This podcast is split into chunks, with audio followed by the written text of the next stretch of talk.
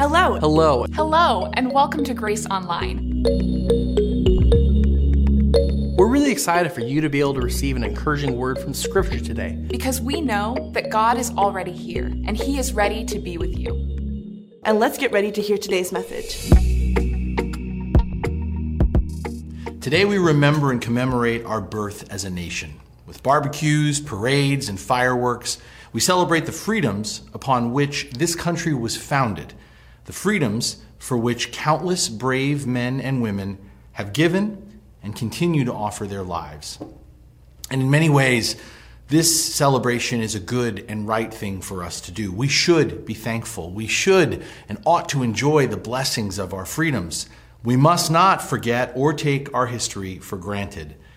And yet, at the same time, as we celebrate, we need to acknowledge, we need to confess, there is a dimension to this nation's founding, an ongoing element to the American story that runs counter to the gospel of Jesus Christ. And that is our continued assertion of the right of self-determination, our dogged insistence that through that our strength and endurance, both as a people and as a nation, comes from within ourselves. As we're going to be reminded today, nothing could be further from the revelation of God's word. As we return to the story of 1 Samuel and in fact near its conclusion, we come back to David the man who has been anointed to be the next king of Israel, but surprisingly has chosen to make his home elsewhere, in a foreign land. And how David ended up here had nothing to do with God, nothing to do with the Lord's direction. Where David finds himself, taking refuge among the Philistines, the fierce archenemy of David's own people, is a byproduct of his own self determination. David is being guided by the strength of his own insight and wisdom in being here. In all of the decisions that have led to this moment, David has not sought the will of God, but has instead assumed, as the saying goes, God helps those who help themselves. An expression of faith, a life philosophy for some, that's not found in the pages of the Bible, but rather has been coined by one of America's founding fathers, Benjamin Franklin. But David is about to discover, and hopefully so will we, that the illusion of self determination isn't all that it's cracked up to be. Trying to pull ourselves up by our own bootstraps only ends up proving that doing so is actually impossible. Looking for our strength within ourselves only ends up revealing the truth of how weak and helpless we really are. But, as we'll also learn through observing David, this revelation can be a good thing, one that can transform our lives because it's when we re- reach the end of ourselves, the limits of our strength and our control, that we become open to all that God can and will do in our lives and in this world.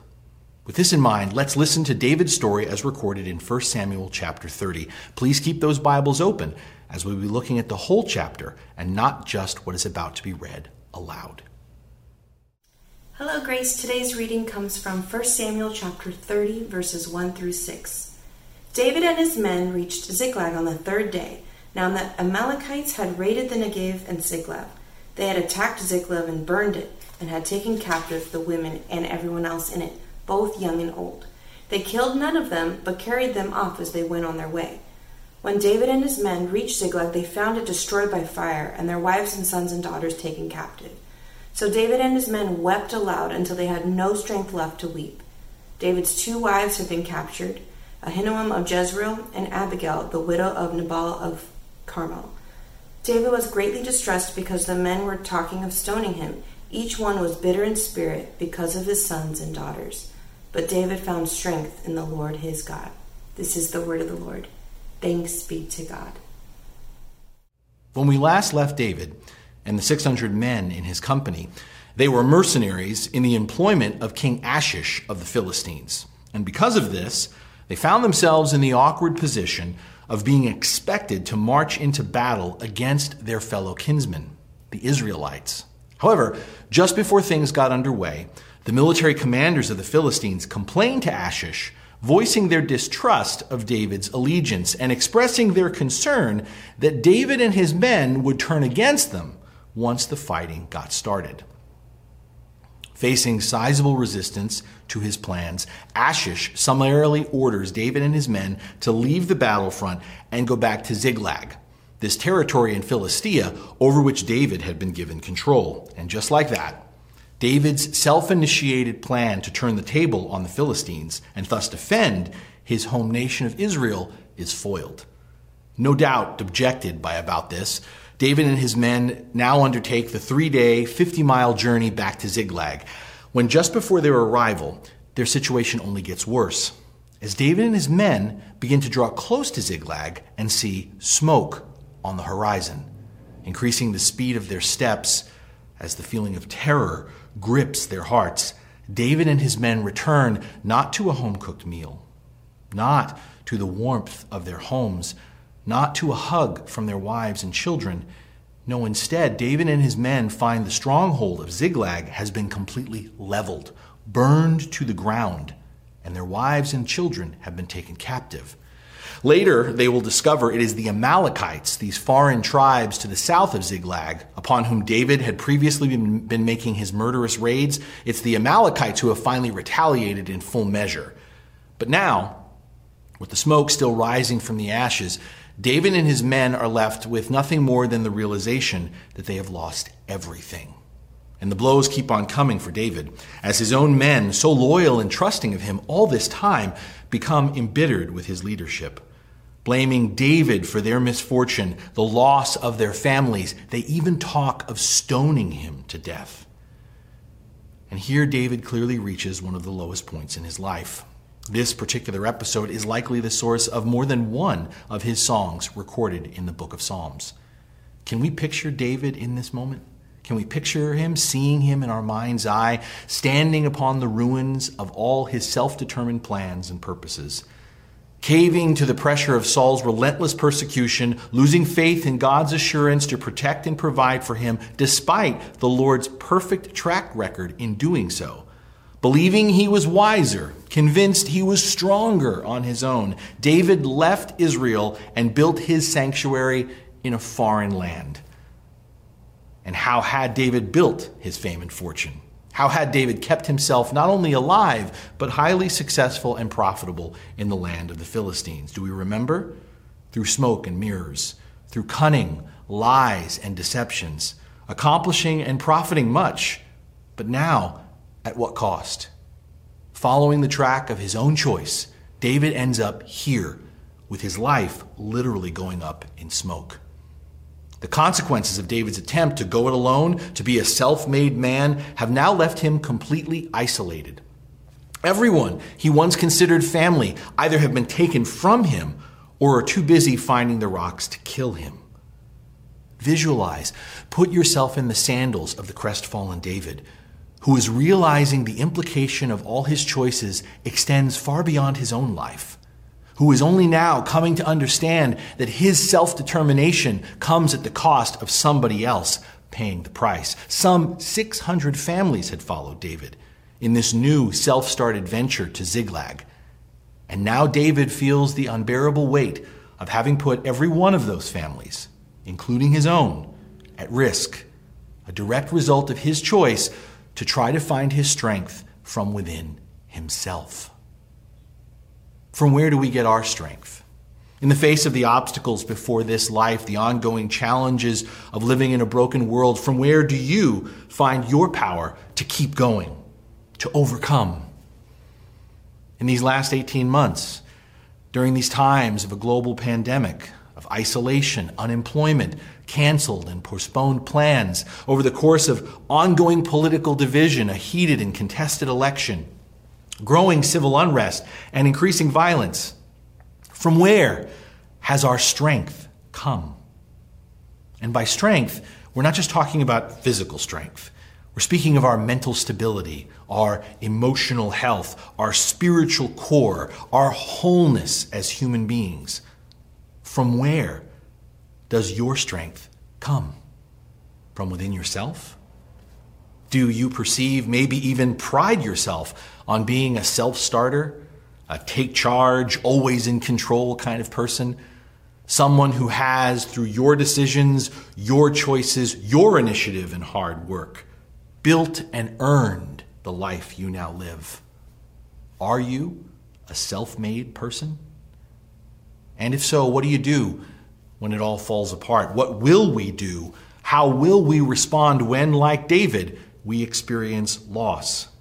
Maybe even lose everything of the life we have tried to fabricate on our own. Loss is inevitable in a broken world.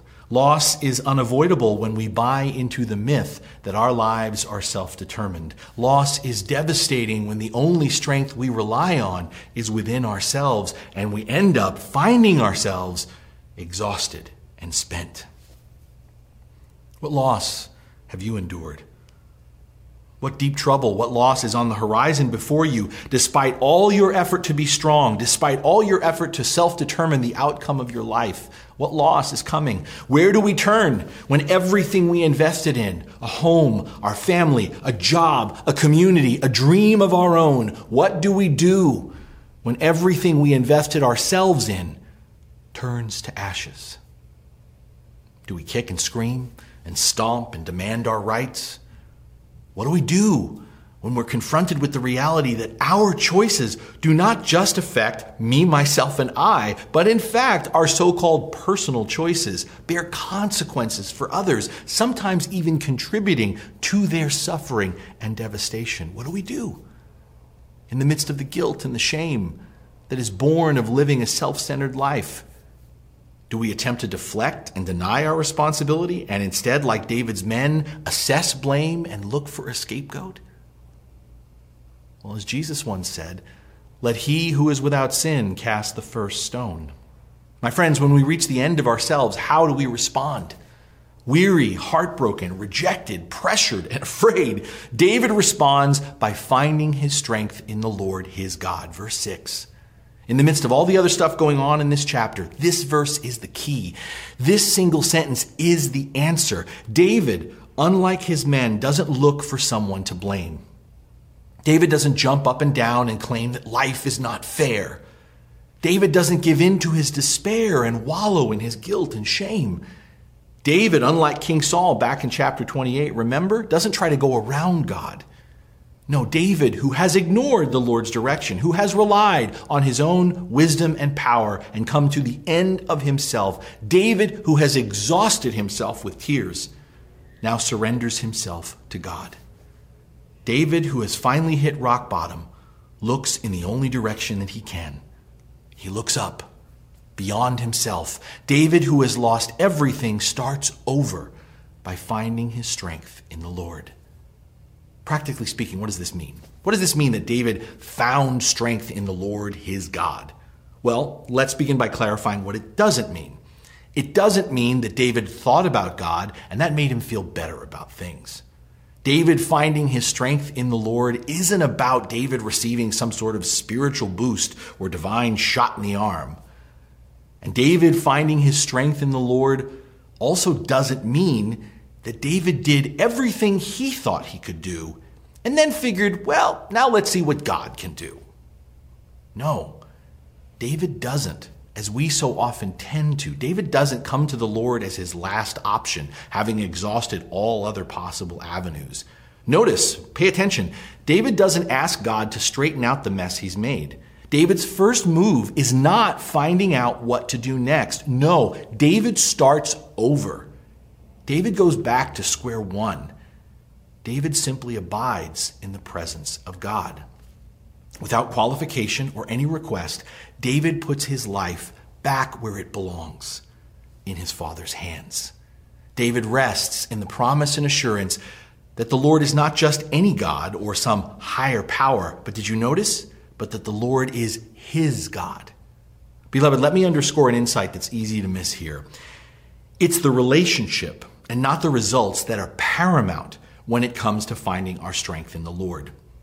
We often view God as a means to get what we want out of life. And, and part of the reason for this is that we've bought and sold a watered down, tastes great, but less filling version of the gospel that goes like this Jesus has a wonderful plan for your life.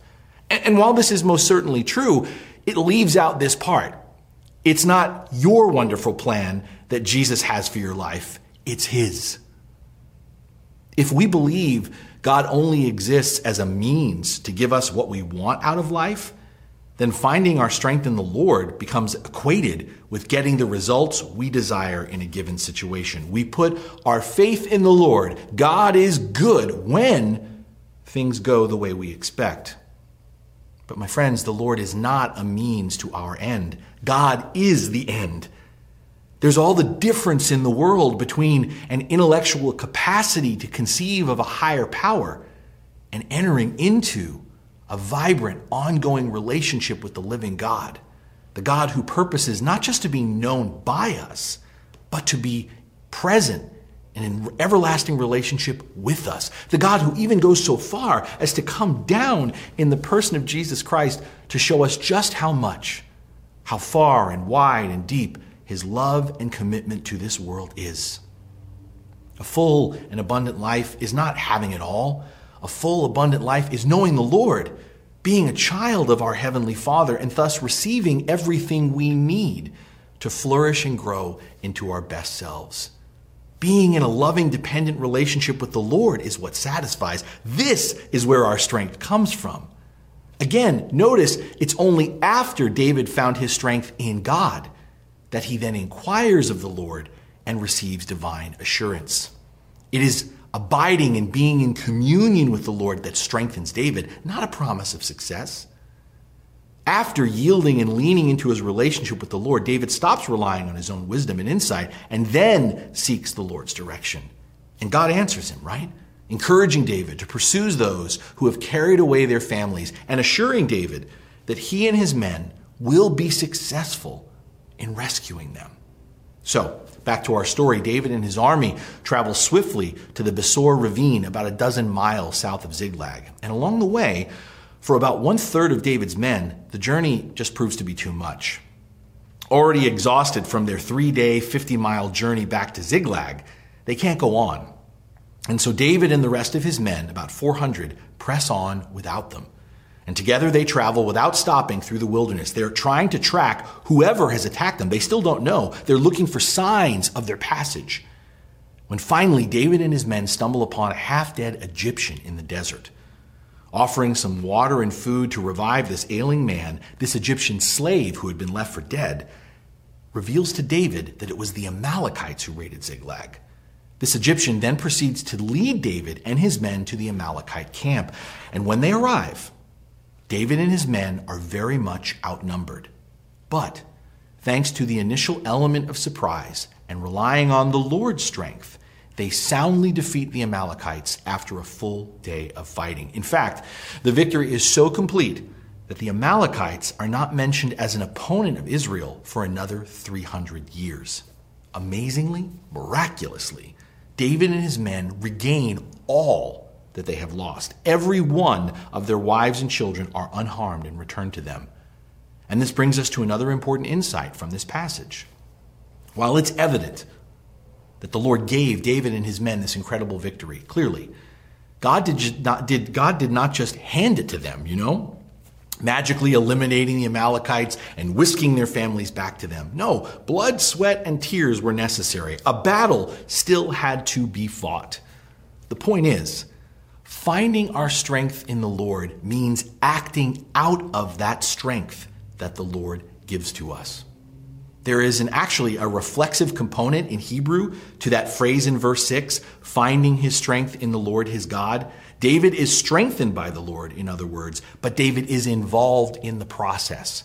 David is assured of the victory to come, but David and his men have to follow God. They have to trust the Lord, and they have to act upon God's promises. Much later, in the New Testament, when the Apostle Paul is communicating with the early church in Philippi, Paul will express this same idea when he writes, While it is God who works in us, we are still to work out our salvation with fear and trembling. Paul repeats this theme a little differently when he writes to the Ephesians and stresses that while we are saved through faith and not by works, we are also called to do good works out of the faith the grace we have been given. In other words, our life with God, living out of the strength of the Lord, is not just an intellectual or emotional reliance upon God, but it's about actions rooted in faith, reliance upon the power and promise of the Lord. Finding our strength in God means practically, tangibly living out of the Lord's strength rather than our own. What does this look like? What, what, does this look like? How do, we, how do we break the habit of trying to live out of our own resources instead of beginning by finding our wisdom and strength in the Lord? Well, finding our strength in the Lord is fundamentally about our posture towards God. And the repeated posture the Bible calls us to have in relation to our Creator is one of complete reliance. We are to look to and approach our Heavenly Father not as equals or partners, but as helpless, dependent children to put this another way, the only way we can begin to find our strength in the Lord is when we adopt a posture, as we embrace, as we confess our absolute weakness and thus our total need for God. But this isn't easy. It isn't easy because together we've crafted a world built on the false conviction that only the strong survive. In attempting to build a life apart from God, we've turned self autonomy, rugged individualism, and the ability to take care of oneself as one of our highest values. Isn't this the essence of the American dream?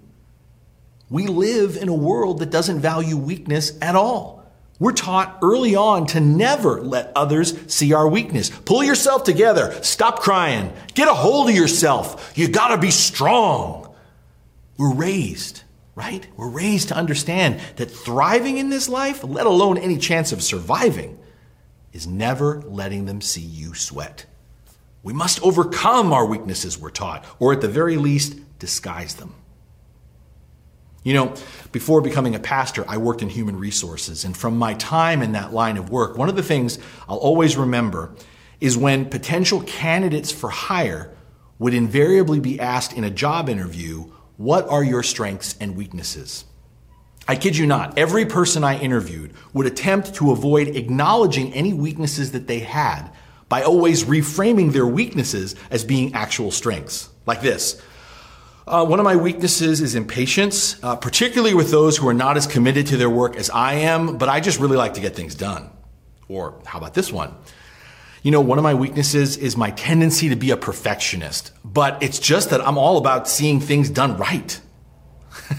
Try as we may to deny or disguise our weaknesses, we aren't fooling anyone but ourselves when it comes to our relationship with God.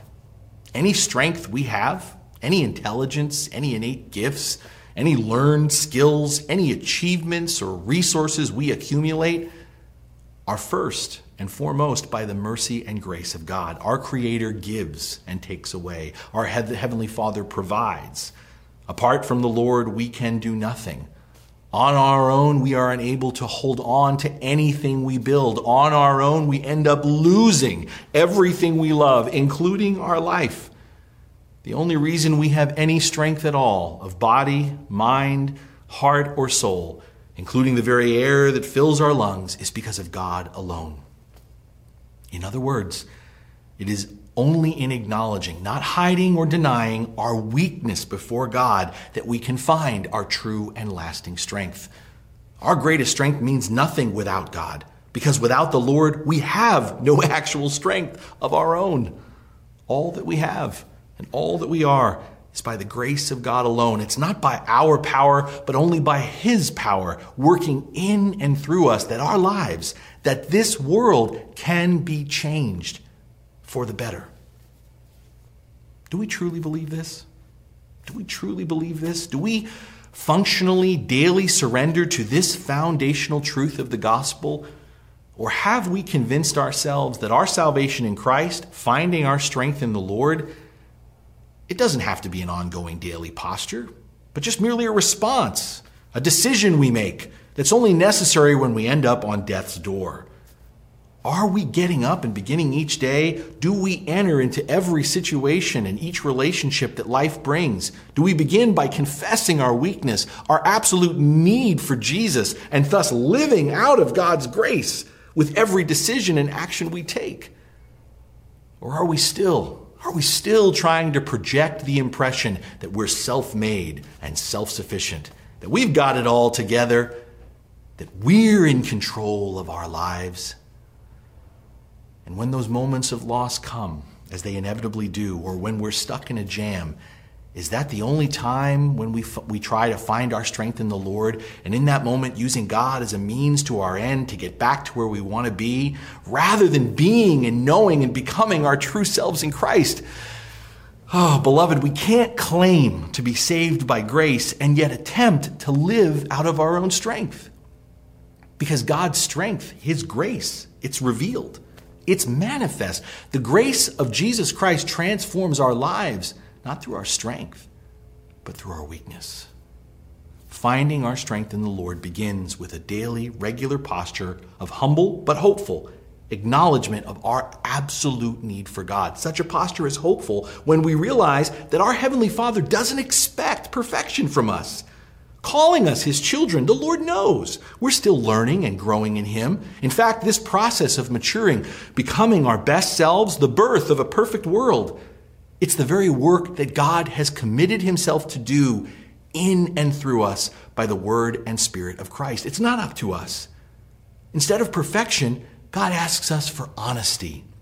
Instead of valuing our strength, the Lord calls us to prize His grace. Instead of attempting to put our hope in ourselves, our Father looks for us to find our strength, our hope in Him.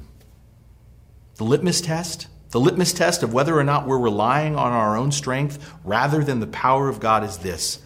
The litmus test is when we find ourselves exhausted and worn out, but still not satisfied and content.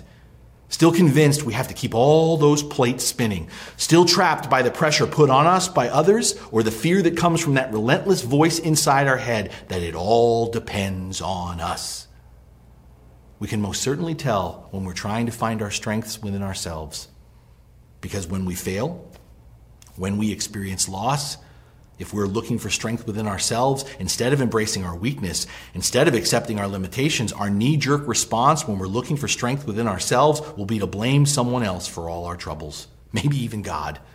And not long after that, that grief from our loss will become bitterness. Bitterness that gets, gets expressed towards others. Living out of our own power only leaves us running on empty. Trying to muster our strength from within inevitably reveals, whether we admit it or not, our true weakness. So if you've ever sensed that you're fighting an uphill battle in changing yourself and transforming your life, if you've ever felt you can't win your battles on your own, I have good news for you. You can't. We can't. And God never intended us to live this way on our own, helping, saving ourselves the help we need, the salvation we seek, isn't the result of working out of our own wisdom and strength. No.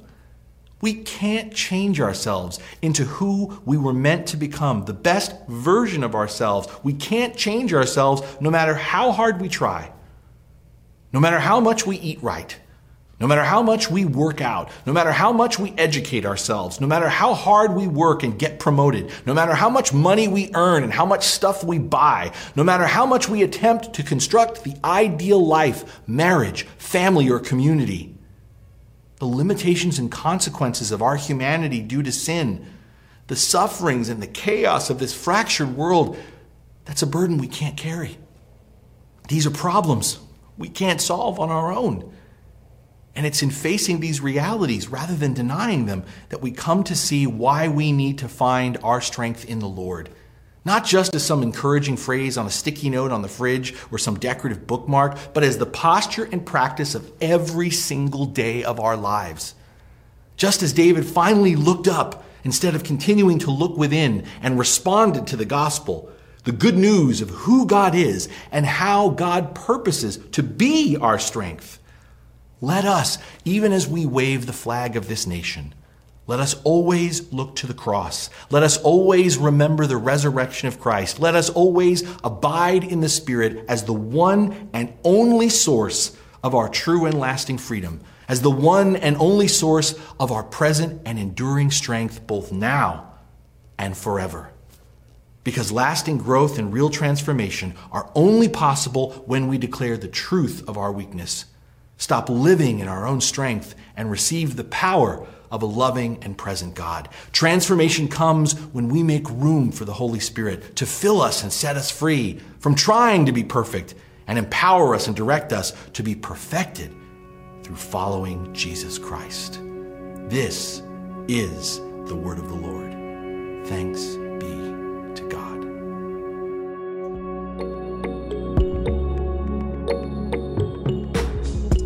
If you'd like more information about our church, please visit us online at gracehb.org.